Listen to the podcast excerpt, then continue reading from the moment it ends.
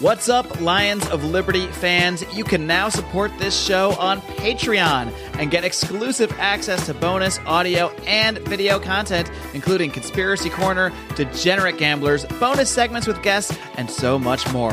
Head on over to patreon.com slash Lions of Liberty.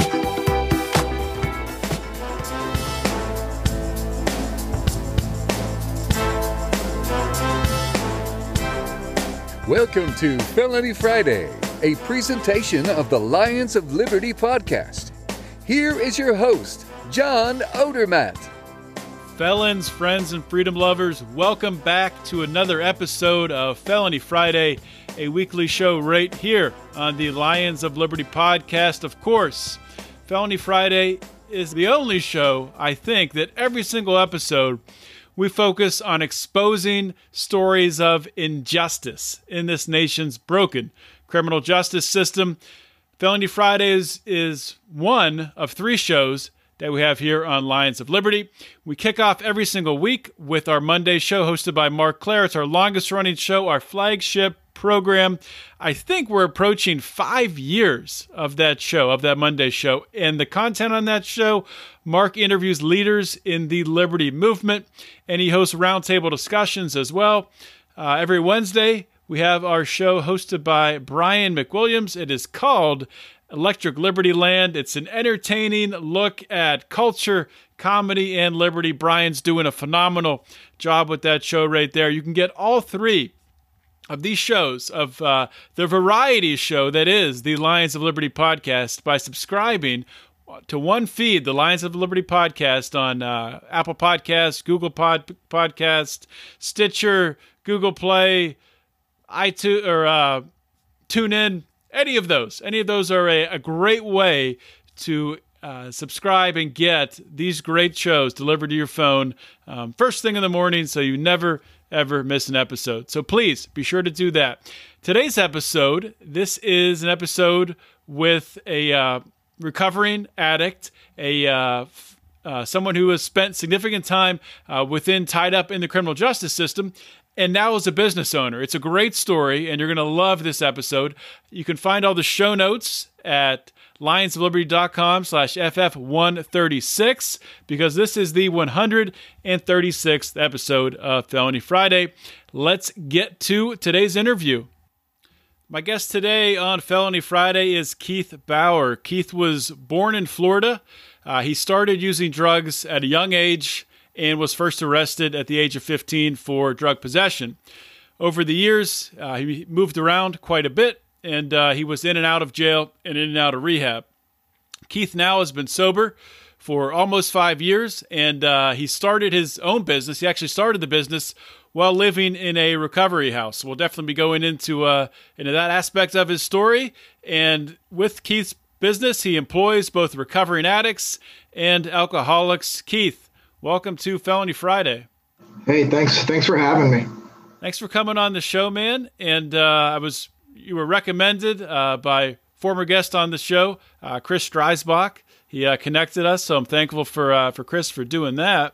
First, to uh, introduce you and for the Felony Friday audience to get to know really your story a little bit better. I want to go through the whole thing, but let's start really at the beginning. And uh, you know, I mentioned in your intro there that you know you first had your first run in with the law when you were 15 years old. So leading up to that, what what was your your childhood like? What was your life like growing up?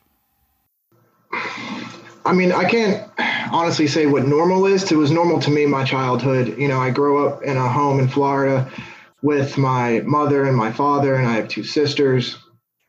Uh, my grandparents lived very close, about you know five miles away. So we were we were always hanging out. There was a lot of love. I didn't come from like a broken home or or anything like that. Um, I usually say there's nothing that you can really point to in my childhood that is the reason you can say this is why this this man used drugs and alcohol. You know, um, I uh, like you said in, in, the intro there, I did start using drugs, or as I like to say, experimenting with drugs at a at a year, early age. I had a, a good friend of mine had some older siblings, and uh, you know, I don't know if it was wanted to be like them or wanted to fit in or but whatever it was, you know, they they showed us the ropes, if you will.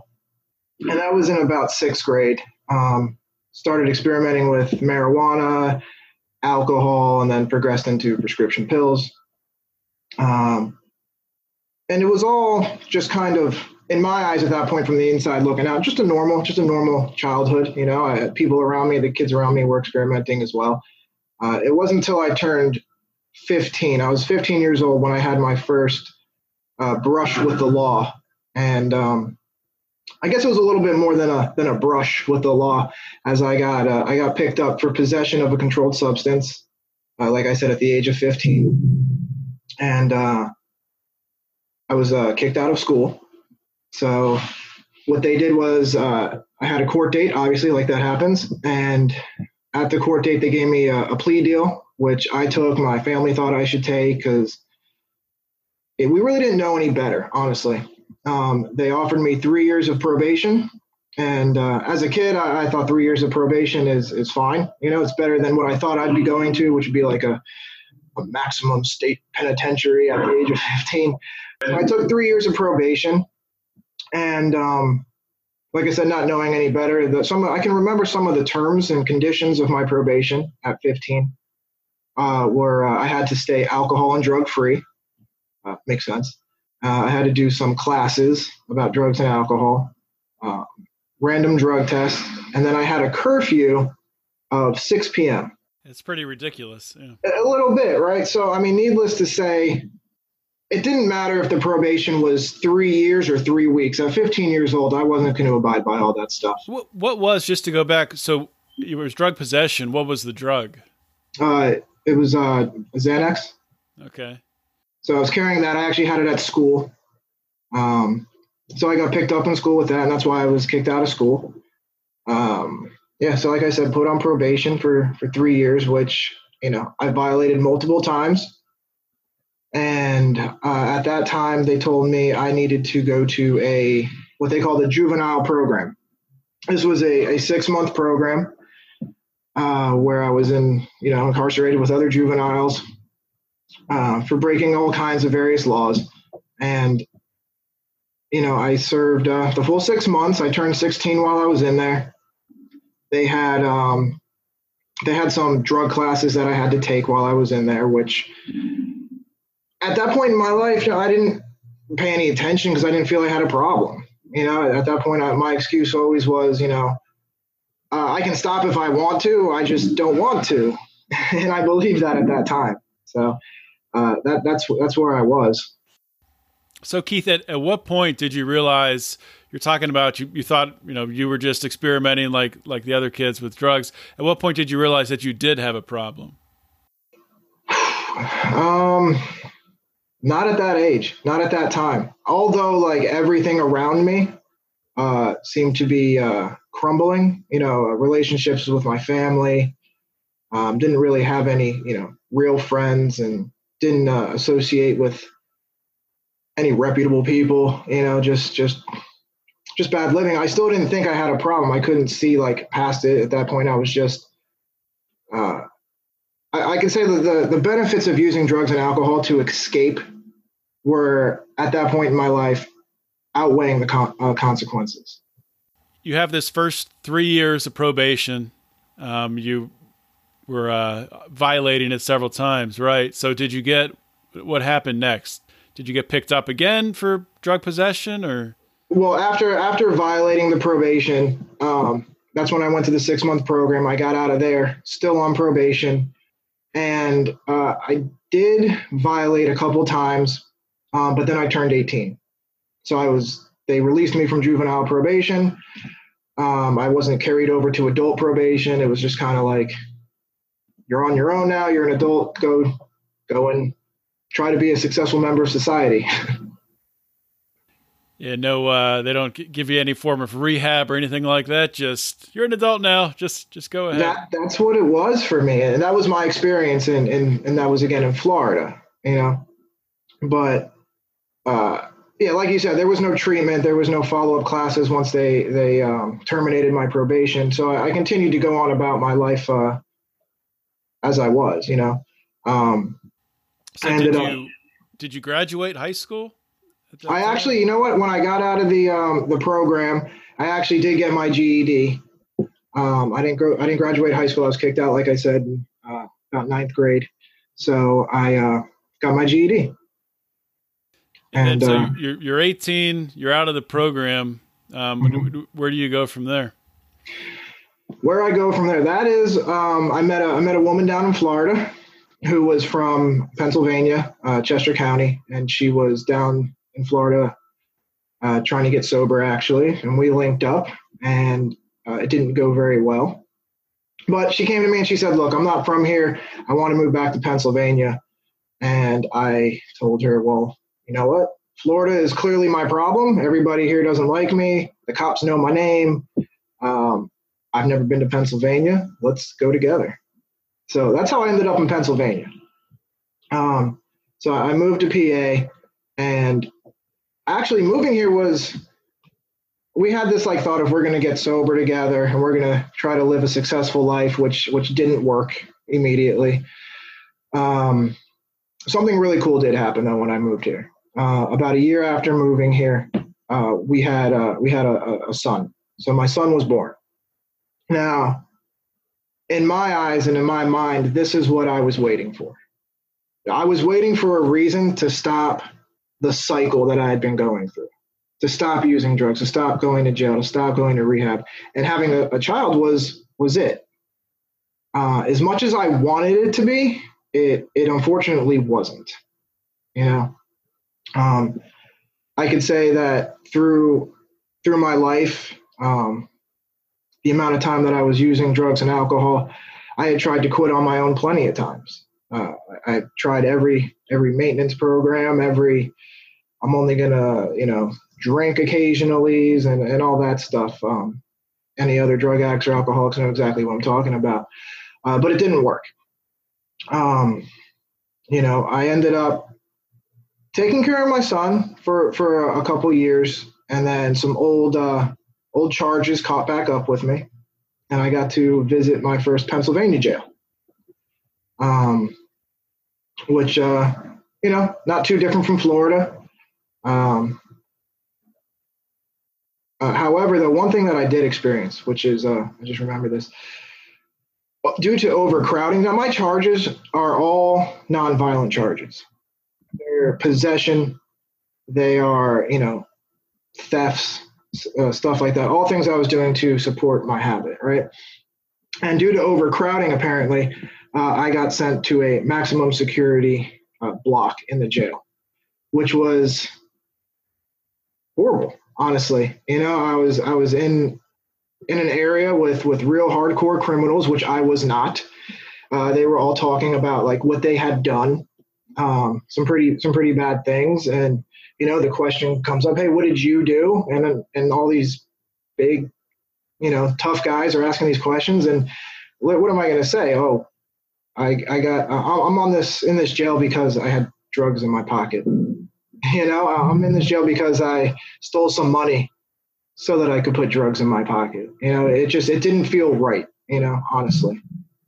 Um, I didn't get like uh, any I just think honestly, like you know, I went to jail for all these drug charges. It's obvious that I have a, a problem with drugs, and there was nothing to to help me in the jail. You know, uh, so again, I got out. Um, did you still have while you were in jail? Did you have access to drugs? Um, yeah, actually, there was there was access to drugs. Um, you know, we smoked cigarettes and, and, did some drugs and stuff like that, even though it was all banned. But mm-hmm. That's I mean that's a common thing I hear is that it's you know you, you would think and that's that's another example of why prohibition obviously doesn't work. I mean you have a jail you would think one area where they could keep drugs out of they can't even do that. Exactly. So I don't know just to go go on a little bit like here um you know uh another another uh monumental moment in my life is is getting out of that jail. Like I said, there was no classes, nothing to prepare me to um, release me back into society as a someone with a clear problem. Uh, so again, I, I, I relapse almost instantaneous from getting out. You know, um, and at this point, you know, the family is is around and you know, I lose my son out of my life, you know, um, which was a, a very uh, tough, tough thing for me, you know. Um, but again, it didn't, it didn't, it didn't shake me to the core. It didn't, you know, there wasn't, you know, the moment of, hey, this is, this is it, man, cool off, you know. Uh, I'd end up, uh, you know, violating the probation that I was on. And I actually had a probation officer this time who who told me uh, I could go to treatment instead of going to jail. You know, um, which was which was actually not the first time I had heard this, and it wasn't my first treatment facility. But previous in my life, the, like anytime a probation officer would tell me that, uh, I would obviously choose to go to treatment. And then being in treatment, I wouldn't really pay attention. I wouldn't really listen. You know, they could have helped. I'm sure they would have helped. But all I heard when a probation officer told me is you can go to treatment instead of going to jail was go to treatment and you don't have to go to jail. So, but something really cool happened this time, right? I went to I went to this treatment center, and um, when I got when I was getting released, they released me to uh, to a, a halfway house. Okay.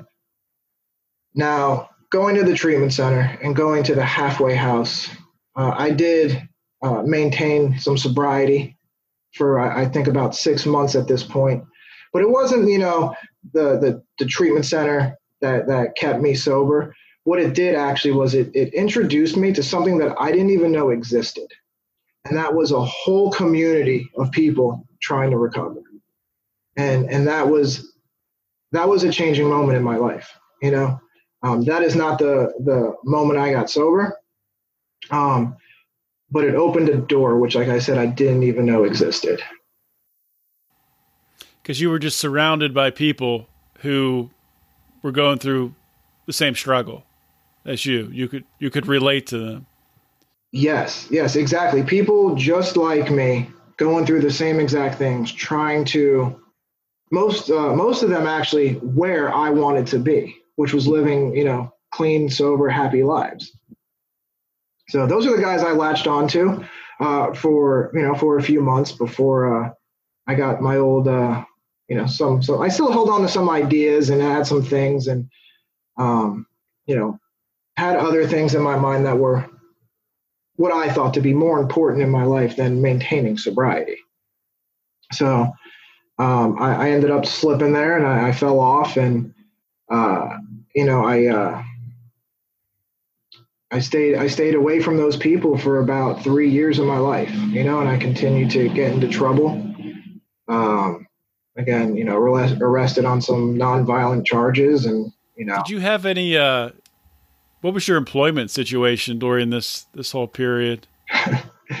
my friends joked about it because when I got sober almost five and a half years ago, um, you know, they'd all say, well, what are you good at? What have you done before? And it's like, I have no resume. I have no resume because uh, nothing that is, it could go on a resume is worth putting on there. Everything was like uh, a week of work at like uh, Boston Market or, you know, I worked at the giant grocery store for a couple months or my employment history usually um, went like this. I'd show up to my first day of work. I'd work for about a half a day I would leave and then I'd come back like two weeks later and be like, somebody owes me $63. That's what my employment history was. Um, I, I, just uh, spent most of my time like supporting my habit. So you said that you, uh, you know, you, you met these guys when you were in that halfway house, then you left and you went back to old habits. Mm-hmm. What, what happened from there and what, I mean, did something eventually click, or what was it that that really sent you down a path to recovery? Like I said, going to that halfway house and meeting those people was a pivotal point in my life. Um, I stayed away from from those people for about three years. Um, I ended up calling my family back in Florida because I had nowhere else to go. I was kicked out of anywhere that would uh, even think about letting me stay over, or anyone would think about letting me stay over. And I called my family down in Florida, and um, I actually told them that I was doing well, and they're 1,500 miles away. What do they know, you know? So they wanted to believe I was, so they allowed me to come back, and they let me stay in their house. So I moved back to Florida, uh, 29 years old, living in my mother and father's house. Um, and I'll tell you what, man, I went there with all the intentions in the world to, to stay sober. I wanted to be a good, good son. I wanted to be a good brother. You know, I wanted to learn how to be a good father. Um, but uh, that that's not the case. Uh, I went down there and I just continued the same old habits, and, and it's that it's that cycle that we we hear being talked about, you know. Um, and and I was stuck in it um, until the point I came home um, one day, and my mother and father were uh, called me into the to the room. We all sat at the table, and they, you know, mom's crying those same tears that she'd always cried, and she said, uh, "You have to go." I said, "Well, you know, mom, I, I I left at a young age. I know I know where to go and what to do." And she said, "No, you, you have to leave Florida." And I was I was a little taken back, John, because I've never been kicked out of a state before. so, um, you know, I, I, said, you know, what am I going to say? You know, she said, we'll drive you to the airport tomorrow. And, and they, they did. I got back on a plane and I, I came back to Pennsylvania. Uh, I stayed in a few shelters. Um, I stayed in some strangers' homes. Uh, Just to go back for a minute, I'm curious. What was? Do you know what the reasoning was? Why your parents thought they thought it was better for you to leave the state of Florida, or they could clearly see what I was into. Mm-hmm. They could clearly see what I was bringing into their home. They could clearly see things starting to disappear from their own home. You know, and that's the cycle, you know. But uh, I got back on a plane. I came back to Pennsylvania. Like I said, I ended up staying with strangers um, and in shelters. And then it got to the point where I was living in Philadelphia. And my last recollection, and this is right before I, I, went to my last treatment center and got sober, I was sleeping on a, a tile floor with no sheets, no pillows or anything, curled up in a corner because it was, you know, March and uh, I said, I gotta, something's gotta change. I gotta do something. I gotta at least go to treatment again. Um, people were telling me to go to treatment again. Uh, I declined many a times because I had been there. I had done that. What am I going to hear that I hadn't heard before? Um, but I got in. I got into a treatment center and I detoxed from the drugs and I went to the groups. And then I had a counselor who asked me what I wanted to do next and um, you know, I told her I told her the same thing that I told every other uh, counselor before, and that is, I'm okay. I have a place to go, a safe place to go. I'm just going to go home. But in reality, John, I didn't have a home. And she didn't know any better because she didn't really know me for more than a couple weeks because that's all I could get funded for at that point. And um, so she said, okay. And then, you know, I don't know why, but uh, I left her office and then I came back to her office and I knocked on the door and I, I said, listen, I said, I don't have a home to go to. And she said, you know, come on in. And this woman listened to me and she talked to me and she didn't actually one time tell me what I have to do, which was different, you know? And she said, what do you want to do? And I told her, I said, listen, um, back in Lancaster County a couple of years ago, I met some guys some of them were, or these guys were all doing, uh, you know, what I want to be doing. They're all living good lives. Um, some of one of them owns a, a recovery house. Uh, I've never, you know, really lived in a recovery house, but I, would like to uh, to give them a call. And she said, "Okay, well, recovery houses cost money. Do you have any money?" And I laughed and I said, "No, I have negative dollars. You know, I don't have any money at all." She said, "Well, you know, what do you want to do? I said, let me just give him a phone call. Uh, so I gave the guy a phone call. Uh, he answers the phone. He doesn't, he didn't uh, remember me right away, but as soon as I explained to him who I was and how he knew me and where he knew me from, his tone and his voice and his demeanor just absolutely changed. He was like so happy to hear from me, which was something I don't really get that. wasn't getting that often at that point in my life. Um, and I told him where I was and what was going on, and I said, you know, I didn't have any money, but if there's any way he could let me back into a house, let me into a house, uh, I would pay him back. I promised. And uh, he said, uh, is your counselor there? And she was on speakerphone. And he said, call me the day before he gets out. We definitely have a bed for him. And that was amazing to me that somebody would welcome me in with open arms without a dollar, wanting nothing from me. And, um, you know, I entered that house in May of 2013 and uh, I lived there. I lived in that recovery house for some time. Um, I got a a job at a. It took me forever, but I finally found a job, and I got a job at a factory, literally five minutes from the house walking because I didn't have a vehicle, and it was a horrible job. There was no heat, there was no air conditioning. Um, you manufactured metal buckets. That's what I did for a living for a year, and it was just torture, really but I did. I got I woke up every day and I went to work and I did it because I really had no other option. Um, you know, I'm managing this guy's recovery house, and uh, a buddy of mine lives in the house, and he was looking for a, a new line of work, and he said we should start a business. I said, listen, man, I've only been sober for about a year. Uh, I have zero job experience. You know, uh, I know nothing about running a business. Um, and the owner of that recovery house, he said, Hey, man, I'll help you guys out a little bit. And he helped us get started. And, you know, that was, it was like four years ago, four and a half years ago. And, um, you know, today um, I'm co owner of a New Life Kitchens and Baths, uh, which is amazing, incredible, and just baffling to me at the same time. Um, and it all just like started from you know being given a chance which is which is pretty cool i think. That is really cool. So take us through i mean you have this or uh, your friend and you have this idea to start this business. Um, the the guy who owns the recovery house helps out a little bit. I mean did you how, how did you get from point a the idea to point b to actually starting the business it all happened so fast. I wish I could break it down and give you the blueprint, but just just willingness, honestly, willingness to do something greater than us. You know, uh, we were two recovering drug addicts, um, and we just started marketing. You know, we just started marketing, saying, you know, it's a small. At, at the time, it was beginning. It was a small painting and repair company. So we were going to do painting and small repairs and then people would you know have us come into their home to do some some painting.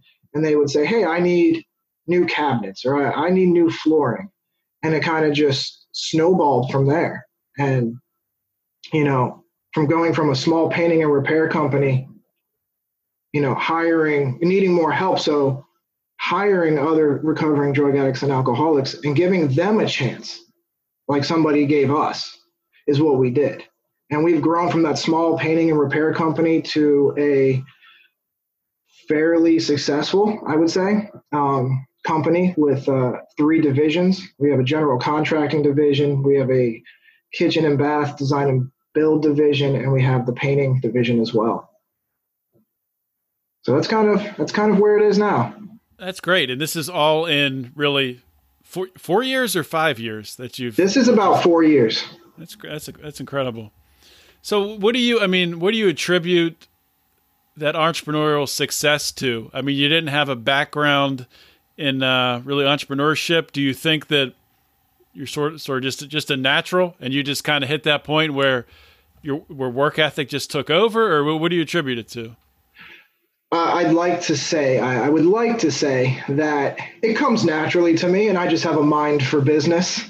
Uh, but I don't think that's 100% true. Um, I listen to a lot of people that are where I want to be. And um, I keep a lot of good people close to me who give me direction, who can say, "Hey, Keith, this this might not be the right thing to do, even in life and in business." Um, and I take direction. Um, and there's also definitely um, definitely a, a, no quit attitude. You know, a, a refusal to to fail. You know, and oddly enough, the more that I try to help others around me and and hiring um, recovering drug addicts and alcoholics, like the work just keeps piling in. We don't really fight for it.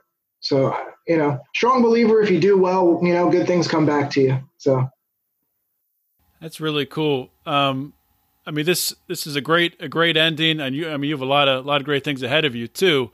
But kind of looking back on you know what you went through, struggling with addiction, and um, spending time in the criminal justice system, and really that being a, another hurdle that was put in front of you that didn't help you, right? So, in your opinion, what way or what sort of policies would you like to see put in place at either the state level or local level that could help somebody that was on a similar path to you to get to or to expedite to where you are now, where you can own a business and add value to society? Um, well, as you said in the beginning, uh, you talked to, to Chris Dreisbach, who's a, a, good friend of mine. We were hanging out earlier today. And uh, a lot of the things that that guy's trying to do uh, and that his company Blueprints is trying to do uh, is the jumping off point. You know, informing police, uh, the people who come in contact with the, the addicts and alcoholics, usually first on how to handle the situation um, is, is a great jumping off point. Um, decriminalizing things as, as best we can, I think, is a, is a great idea.